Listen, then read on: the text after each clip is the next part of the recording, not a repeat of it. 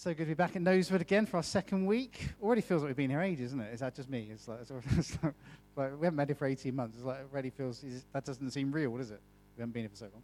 Anyway, already just so much into the swing of things. But God is good, and God is doing something fresh, and, and that's what I talked about last week. And I just wanted to say some more stuff off the back of that.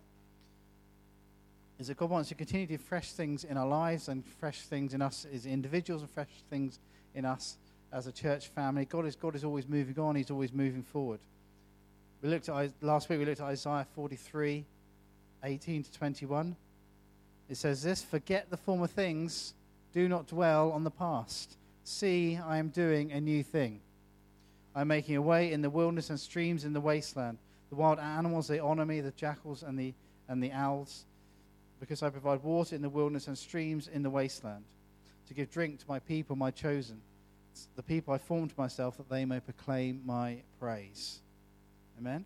So Isaiah there is encouraging, written thousands of years ago, but encouraging us today, thousands of years later, it's still relevant to us to forget the former things. Don't dwell on your past. And that doesn't mean say stuff in your past might not have been good. Maybe it hasn't been good, or maybe somewhere in between. Whatever it's been like, don't but don't dwell on it because we can get stuck. We can get stuck in the past. And obviously, if God's done loads of amazing stuff in your life, and if you're a saved person this morning, God has done amazing stuff in your life. Amen. Everyone agree? You know, even if you're struggling through circumstances, you've got enough to thank God for right there. Amen. That He has saved you and you're on your way to heaven and you're, you're saved and redeemed and forgiven. Amen.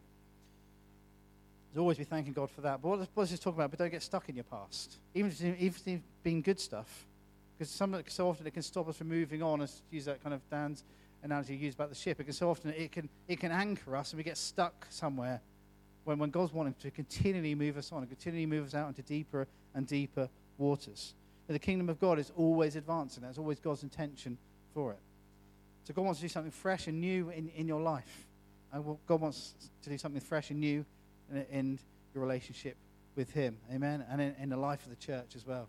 As we now back to Sunday mornings, we don't want to just go back to kind of, you know, or let's go back to March 2020.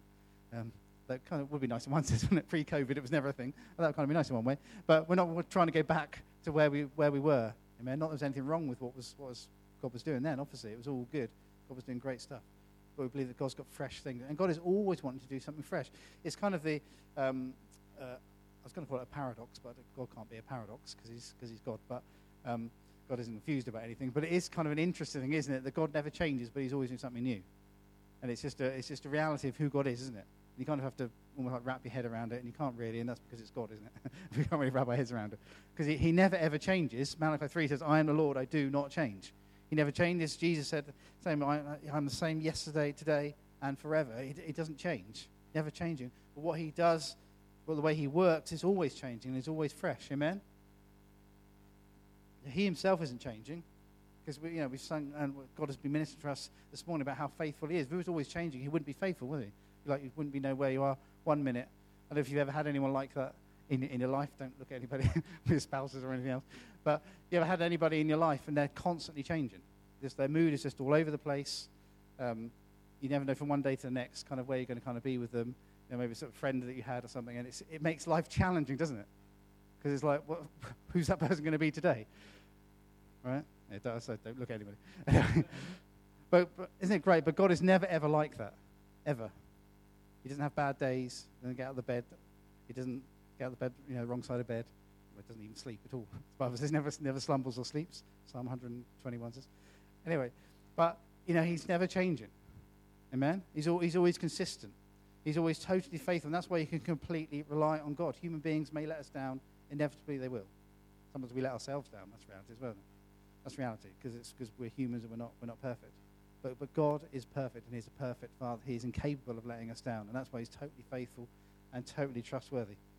Amen. Praise God. So God wants to continue to do something fresh and new in your relationship with Him. And we, we, uh, we talked about um, just the, the principle of Him making a way in the wilderness and streams in the wasteland and how, how, how God just brings life through that, how water always brings, brings life. And it, the picture that Isaiah uses here.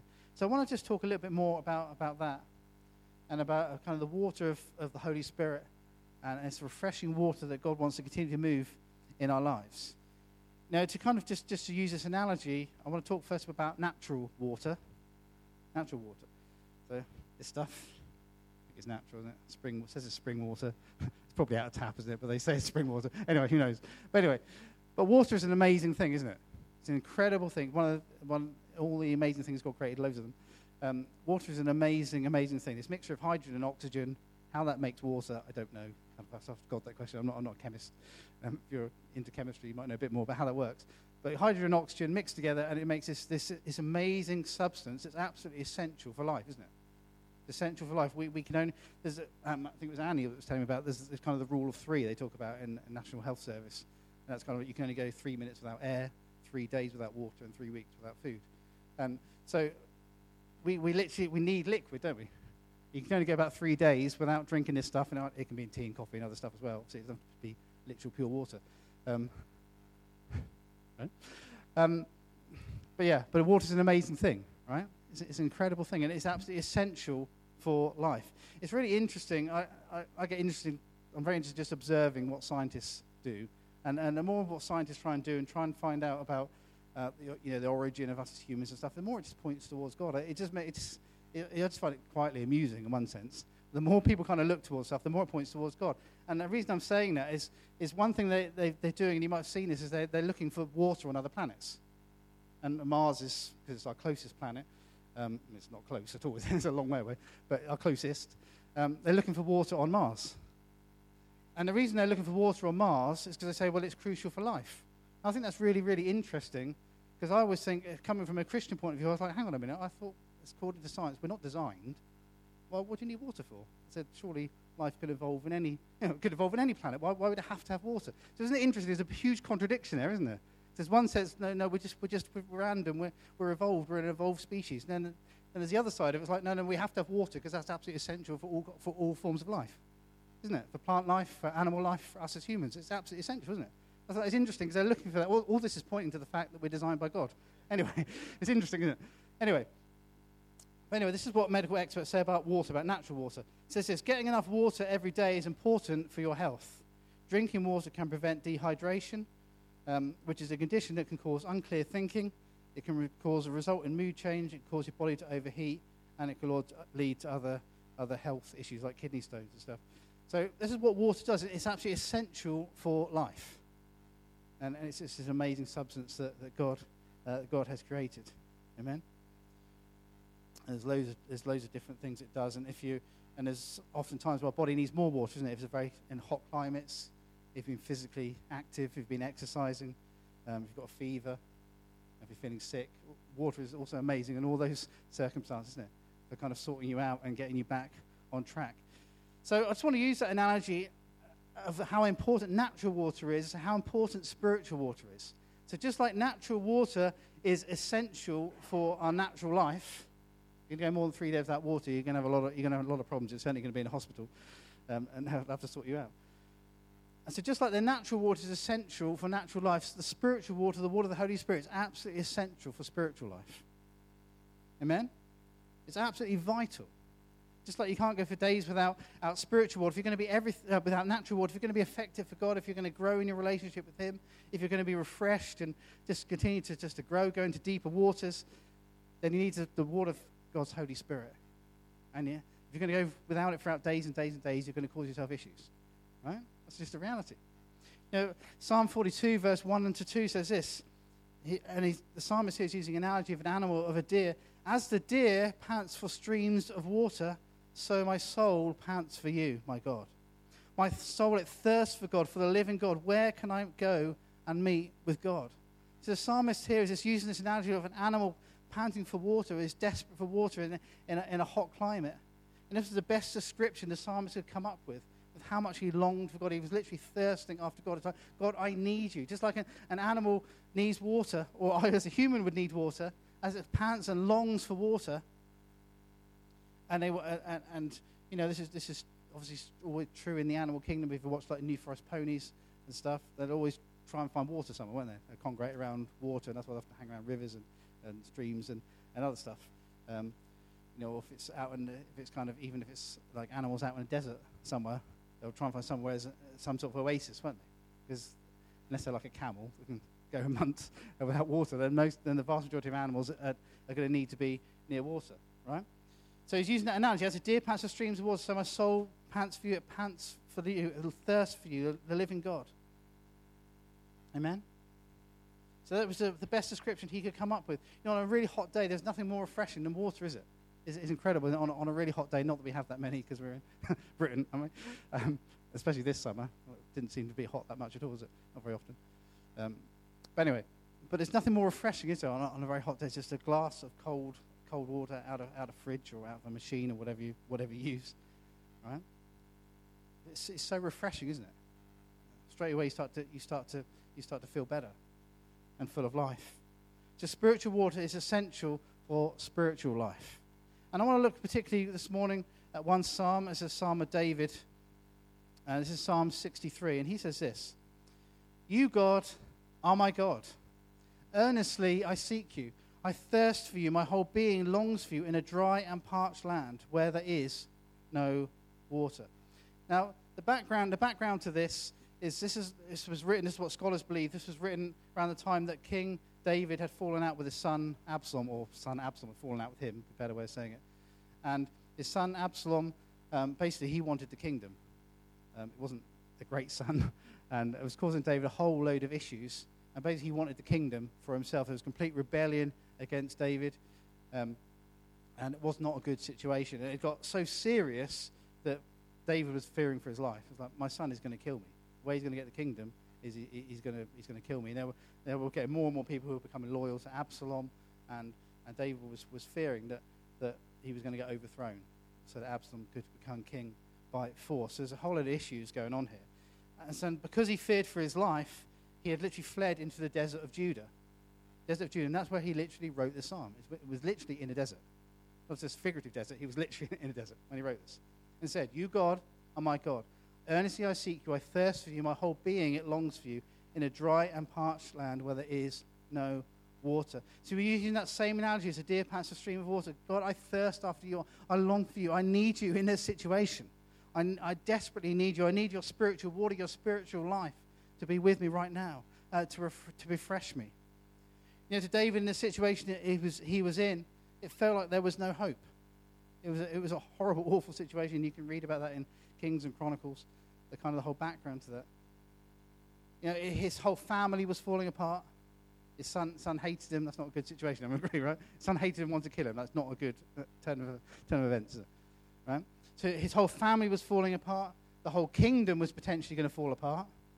And you remember, David had this, had, had the responsibility. He knew he'd been chosen by God, and, and you know, and Jesus was going to be a oh, David wouldn't have known this at this stage, but Jesus was going to be a descendant of David, and all this kind of thing. It said would be on a throne of, you know, be in the, in the line of David. Jesus would be, and you can read that in Matthew chapter one, where it lists the whole genealogies and stuff.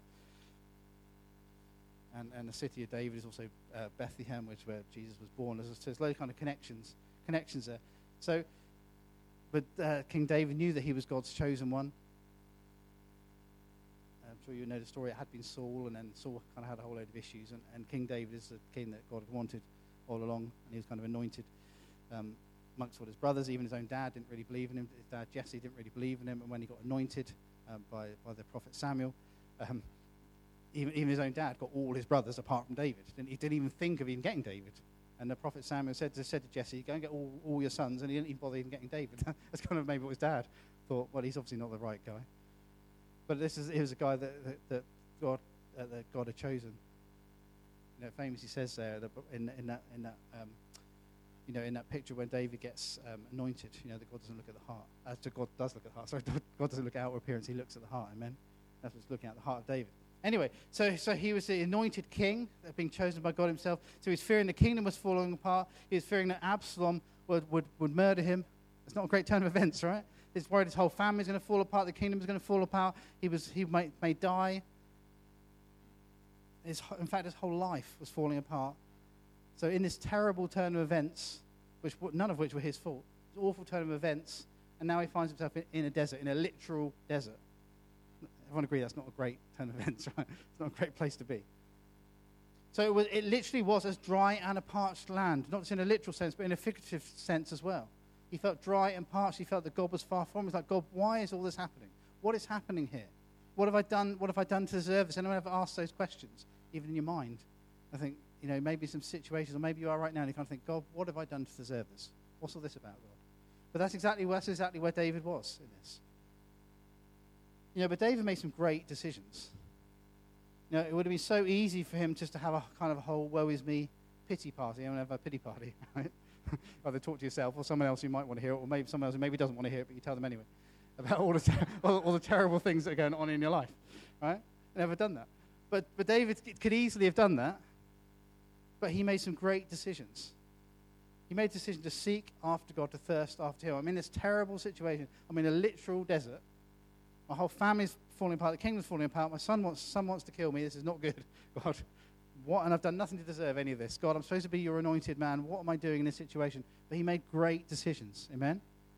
He made a decision to seek after God, to thirst after Him. He knew that only God could satisfy him in his time of need. Just like literal water, natural water would have been great in a situation where in a desert, he knew that he needed a spiritual water. He needed God's refreshing in that situation.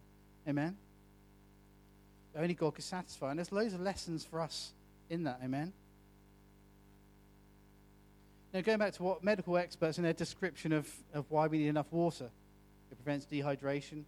And dehydration can cause unclear thinking. It can result in mood change. It can cause our body to overheat. It can lead to health issues. This is why spiritual water, again, is just so, so important. So just like a lack of natural water can, can cause confused thinking. A lack of spiritual water can cause confused thinking. Yeah, the Bible says that, that, that, we have the mind of Christ. We need to be renewed. Romans 12, verse 2 says we need to be renewed by the, um, you know, by the freshing in our mind, by the renewal of our mind. Amen? That God needs to keep on renewing our minds day after day after day. Amen? So we, so we will have clear thinking. So we start to see things the way that God sees them. That we should be transformed by the renewing, remember the scripture now, be transformed by the renewing of our minds. That's Romans 12, verse 2. Amen? But we need that transformation on a, on a daily basis. Amen? So we, we think in the same, or looking at the situation the same way God looks at them. Because like we can have spiritual dehydration. It's like natural dehydration. If you, ever, you ever been on a really hot day or you've exercised, you just haven't drunk enough, you, you feel terrible, don't you? You, know, you need to lie down, or you need to sleep, or you just feel, you just feel exhausted and and it can have, of course, health issues and all, all sorts. Um, you know, and like I said, it can cause muddled thinking and, and, confused thinking. And God wants our thinking to be clear. God doesn't want us to, us to ever be spiritually dehydrated. You know, and if we feel spiritually dehydrated, maybe do right now. You just need, need to make a choice. Just got to make a decision. Remember how deep we go in our relationship with God, how far we go out on the boat, as Dan talked about. It's all entirely up to us. Now, that's a rev- uh, my observation as a pastor. I'm not judging, but this is my observation as a pastor over 10 years. Is a lot of people, a lot of Christians, that's, that's a deep revelation to them. That so often, so often as Christians, we can think, well, I know I could never have a relationship with God like that person's got. I mean, who's ever thought that? Well, I could never be like they. I could never do what they do. I could never preach like that. I could never.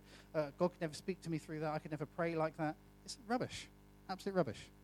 I can't be more blunt than that. Really, it's, it's a it's a life in the pit of hell. It is. Because all it is is, is, is just the devil trying to intimidate you. It's, it's nonsense.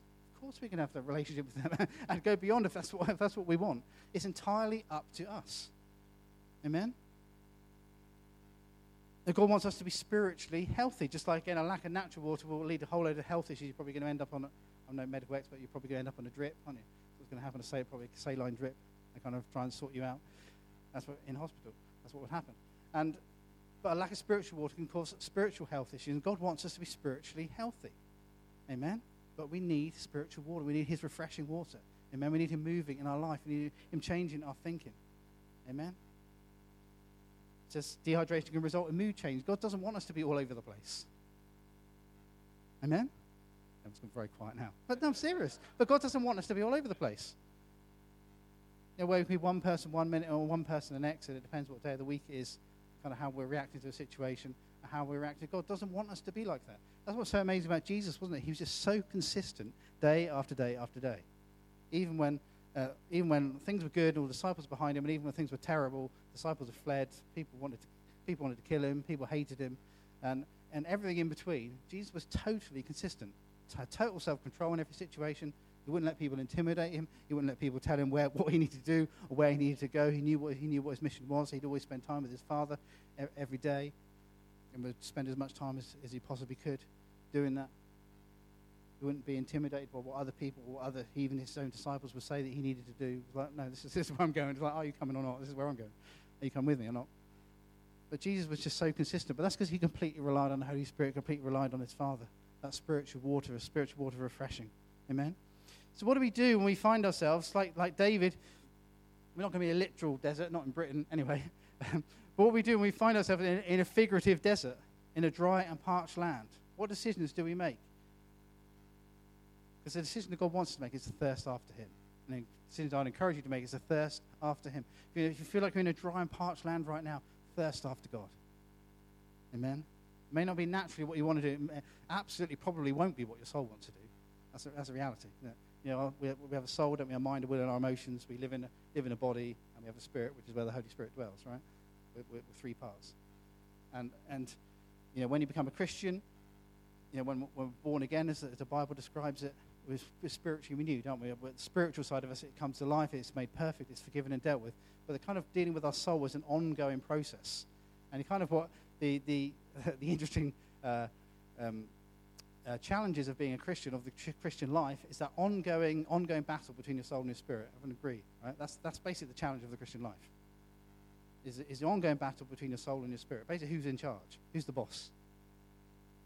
Who's the boss of your life? Is, is it the Holy Spirit or is it your soul? Because they're going to constantly clash. You know, on Sunday morning when you think, well, shall I come to church or not? Your soul's going to be like, no, I don't want to do that. Something great on TV, some sport I want to watch. No, I want to stay in bed. I want more sleep. And your spirit will be like, hang on a minute, you need to be in the presence of God. You need to be in the house of God. Do you know what I mean? That's, that's a constant battle, isn't it? That's, that's a great example. And, and that will just continue to go through life. You know, when, when temptation comes your way, and being tempted isn't a sin, but it's just how we, how we deal with it. Know, when, when we're tempted, then you get the almighty battle that goes on between your soul and your, and your spirit. Your spirit knows it's wrong, and your soul will be like, oh, that sounds good. That's reality, isn't it? That's basically, that's basically what happens.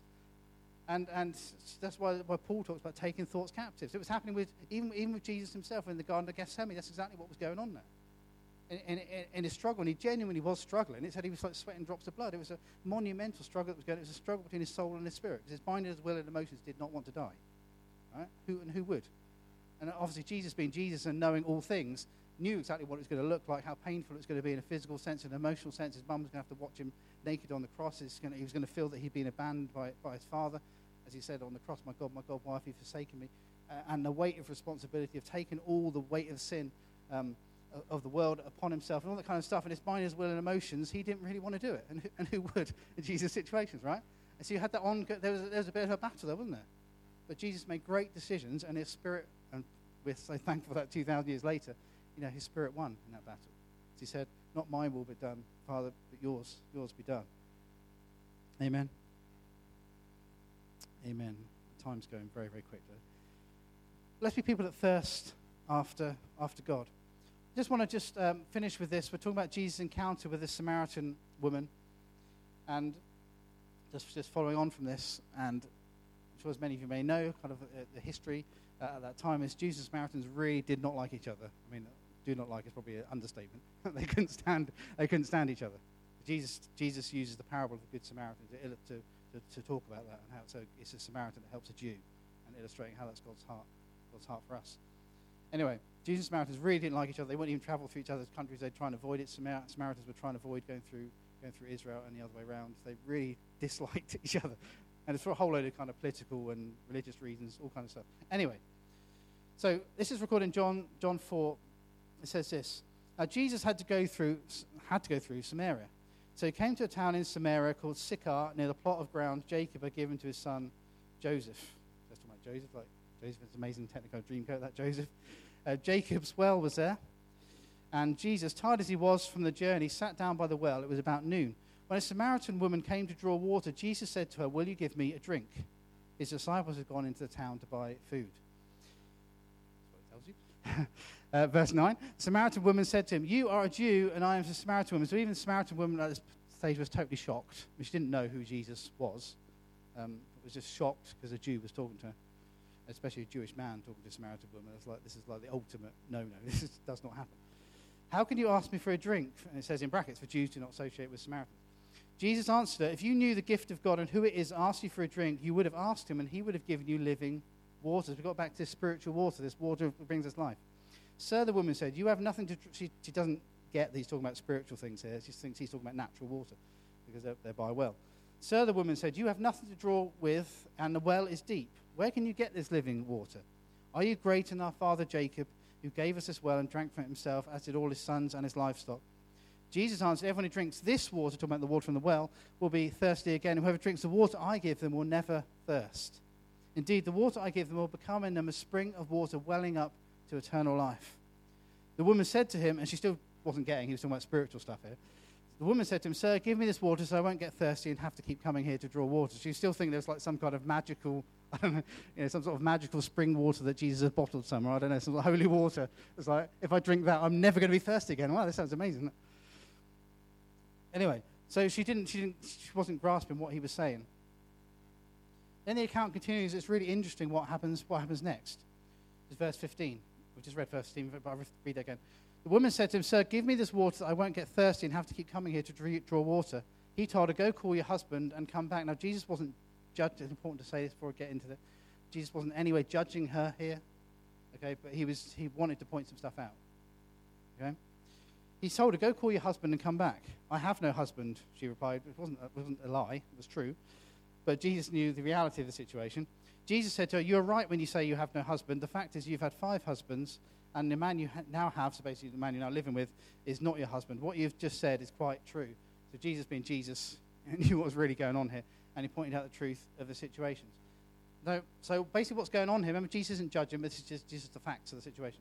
Is that this, this woman, she'd had a number of affairs, she'd had a number of husbands, she was now living with an unmarried man. This is just the facts, right? This is what's happening.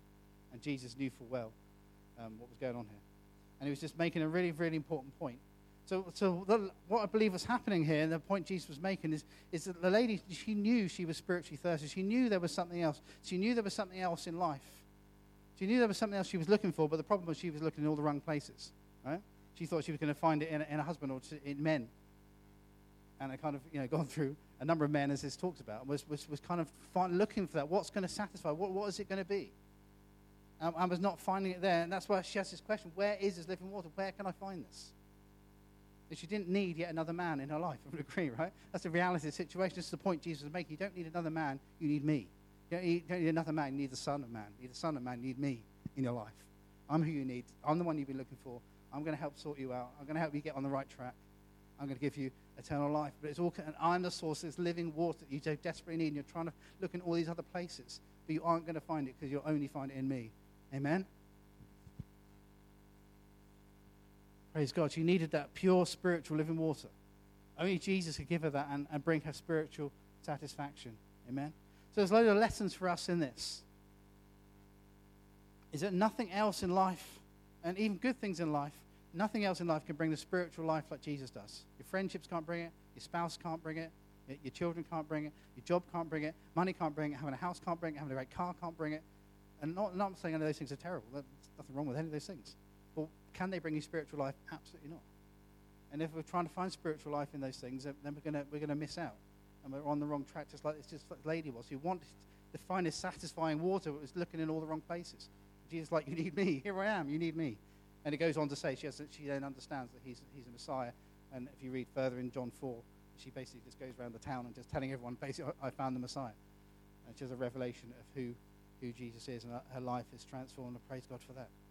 So it's a challenge for us. Do we ever look in the wrong places? So if we find ourselves in this kind of desert place, just like King David was, do we make great decisions? So we say, what are we going to do? Are we going to have a pity party, or are we going to thirst after God, long after God, knowing only He can satisfy? Only He can bring satisfaction in a situation. Only He can bring life in a situation. Only He can bring hope in a situation. And the challenge from that second part from with, the, with the Samaritan woman is do we ever look in the wrong places? And no one's judging anybody this morning, but it's just a, just a reality. Do we ever look in the wrong places? Thinking, well, this will satisfy. If I have a bigger car, if I have a bigger house, if I, if I live in this place, if I have a much better job, then suddenly I'm going to find spiritual life. Now, none of those things are wrong. Aiming for those things is great. Awesome. And God, that's supposed to believe, stand with you, that God's going to bless you in those. But are they going to give you spiritual life? Absolutely not. Right? I agree. So let's make sure we're always looking in the right place, and the only right place is Jesus. Amen. Myself and Wendy, we often talk about talk about this as, as pastors. You know, we, we want to help people pastorally as much as we can when people come to us. But but it's also important to say that me and Wendy are not the answer to your problems. Everyone thinks, yeah, I know that. No. But, but we are not the answer to your problems. Our goal or our job is to point you. yeah. our goal, or our job is to point you towards Jesus. Jesus is the answer to your problems. All we're here as pastors, when, when we pastorally meet with people and, and counsel people, is just to point you towards Jesus and your need of Jesus. May everyone agree? That's what, that's what we're here to do. We are not the answer. If, you, if we are the answer, you've got problems, right? But Jesus, Jesus is, you see, amen. Uh, uh, amen says when. But the reality is, Jesus is the answer. Amen? Do we ever look in the wrong places? Let's keep our eyes focused in the right place. Maybe you're struggling with some stuff right now, and you kind of think, I just, just, I just, just need a satisfaction in life. I need to know that I'm filled. I need to know that I'm going in the right direction. I need to find hope in this situation. Well, you're only going to find it in Jesus. It means making a great decision like David. God, I'm going to thirst and I'm going to long after you. I know I need the spiritual water. And, and stop looking in the wrong places. Trying to find satisfaction elsewhere because it's never, it's never going to work. Amen. Whatever your situation, Jesus is the answer. His amazing spiritual water, living water of life. He, he wants to fill you with that and bring you satisfaction, to bring you, bring you hope, to bring ref, refreshing. Remember, he's doing a new thing. He makes a way in the wilderness and streams in the wasteland. He wants to bring life where, where there's been death. He wants to bring hope where there's been no hope. Amen. That's just the way Jesus, Jesus works. What a great God we have. Let's all stand this morning.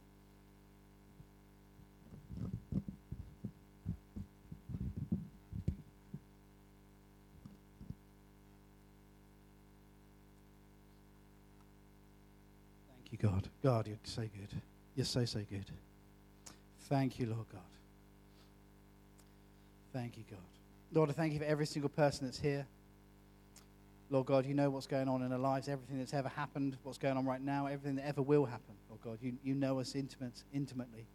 That every hair on our head is, is numbered, Lord. You know us so, so well and so intimately, Lord God. That's a reality, Lord God. And you know what every, every person's situation, Lord God.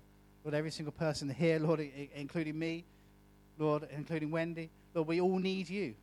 Lord, that's the reality, Lord, and we, Lord, that's our heart's, heart's cry and our heart's desire, Lord. This, this morning, Lord, we say, Lord, we need you. We don't want to look elsewhere. We don't want to think we're going to try and find satisfaction somewhere else. We don't want to look at what the world has and think, oh, maybe it's, maybe it's there. Maybe that's where I'll find life, Lord. We will only find life in you. Lord, and Lord, and if we feel dry or parched, or if anyone here feels spiritually dehydrated, Lord, I pray, Lord, this morning, Lord, they make a great decision just to long after you and thirst after you. Because you always promise, Lord, that you will, Lord, you'll give us the desires of our heart. Lord, you will refresh us with that water. Lord, you will bring us hope in a hopeless situation. You will bring a joy in a joyless situation. Oh God, you'll give a peace, Lord, in a, in a, in a storm. Oh God. Thank you for that, Lord God. Lord, for the refreshing of your Holy Spirit and the way your Holy Spirit works. Lord God. To bring life. Lord, we speak life over people's situations. Lord God, whatever those situations may be, we speak life in the mighty name of Jesus. Lord, bring hope, bring joy, bring peace, bring life. In Jesus' name. Lord, that every person here will see the goodness of the Lord in the land of the living. Lord, and find their complete hope and their complete trust in you, Lord God. Thank you, Jesus. Thank you, Lord. May everyone this morning, Lord, be so spiritually refreshed. We thank you for what you've already done in the service in, in refreshing us, Lord. Just continue to do that. May we carry that into our week, every, each and every day, that we know the refreshing of your Holy Spirit. Thank you, Jesus. Lord, your mercies are new every morning. Great is your faithfulness. Thank you, Jesus. I just want to just give an opportunity for a second prayer, just for anyone here this morning who doesn't yet know God, and you've heard what's been said today, and and and you know, and heard the songs, and heard what Wendy said about how God spoke to her 20, 25 or so years ago, you know, and you know, God wants you to know Him this morning. God wants you to be in a relationship with Him. It's, it's God, in the same way the psalmist here in the Bible is talking about longing after God, God longs after you. And He paid a huge price. The Bible talks about him, him Jesus dying on a cross 2,000 years ago. That's just as relevant now as it was at the time that it happened. And, and what was happening as Jesus was paying the price for our sin. Sins means anything that's done wrong, or anything that creates a barrier between us and God. And Jesus was dealing with that. He, he, he came to, to remove that barrier so we can have free access to God. We can have the hope of eternal life. And, it, and it's so easy in the sense all we have to do is just accept it. We don't have to jump through hoops. You haven't got to go to a, confess to a priest. And we do any of that stuff to accept the reality of what Jesus did on the cross for you and say, God, Jesus, I accept that. I want you in my life. I need you in my life. I need the spiritual living water. I want to make a great decision this morning, like King David did, like the Samaritan woman did, to put hope in this living water. You won't find life anywhere else other than in Jesus. Let's all just pray this together. Well, thank you, Jesus, that you love me. Thank you for dying on a cross for me so that I could be forgiven and made new. I invite you into my life. I want to live for you. I know I can't find life anywhere else. I want to serve you and to live for you. In Jesus' name. Amen. As all heads are bowed and eyes are closed, if that's you this, that's you this morning, you've prayed that prayer and you've never ever prayed a prayer like that before, or maybe you've prayed it as a prayer of recommitment to get things back on track with God, and you know that you've gone off track. Maybe been a bit like a Samaritan woman, you've been looking, looking elsewhere rather than, rather than looking at the source of life himself, Jesus. And, and Jesus is waiting with open arms, just waiting for you to come back. That's you this morning. I just want you just to raise your hand and say, Yeah, I've prayed that. So we'd just love to chat with you and pray with you afterwards. Is there anyone this morning? Don't miss your opportunity. God just wants to speak into your life. Thank you, Jesus. Thank you, Jesus. Lord, you're amazing. You're an amazing, amazing God. Lord, may we know that spiritual life each and every day and minute of our lives. You don't want us to be to be dry and barren. We don't want to be. You don't want us to be spiritually dehydrated. You don't want us to have spiritual health issues. Lord, we need your life. Refresh us each and every day. We pray in the mighty name of Jesus. Amen. Amen. Man, God is good. Amen. So we're going to close the service there. Um, so if you've got kids, Sound Kids Church or Ignition, well, I think Ignition kids will be brought out, I think. Um, if you've got kids out in Kids Church, please go and collect them straight away. Uh, don't forget to hang around for tea, coffee, biscuits, everything's free. That'll be great just to catch up and, and hang out. And yeah, and we'll see you very, very soon. Thank you.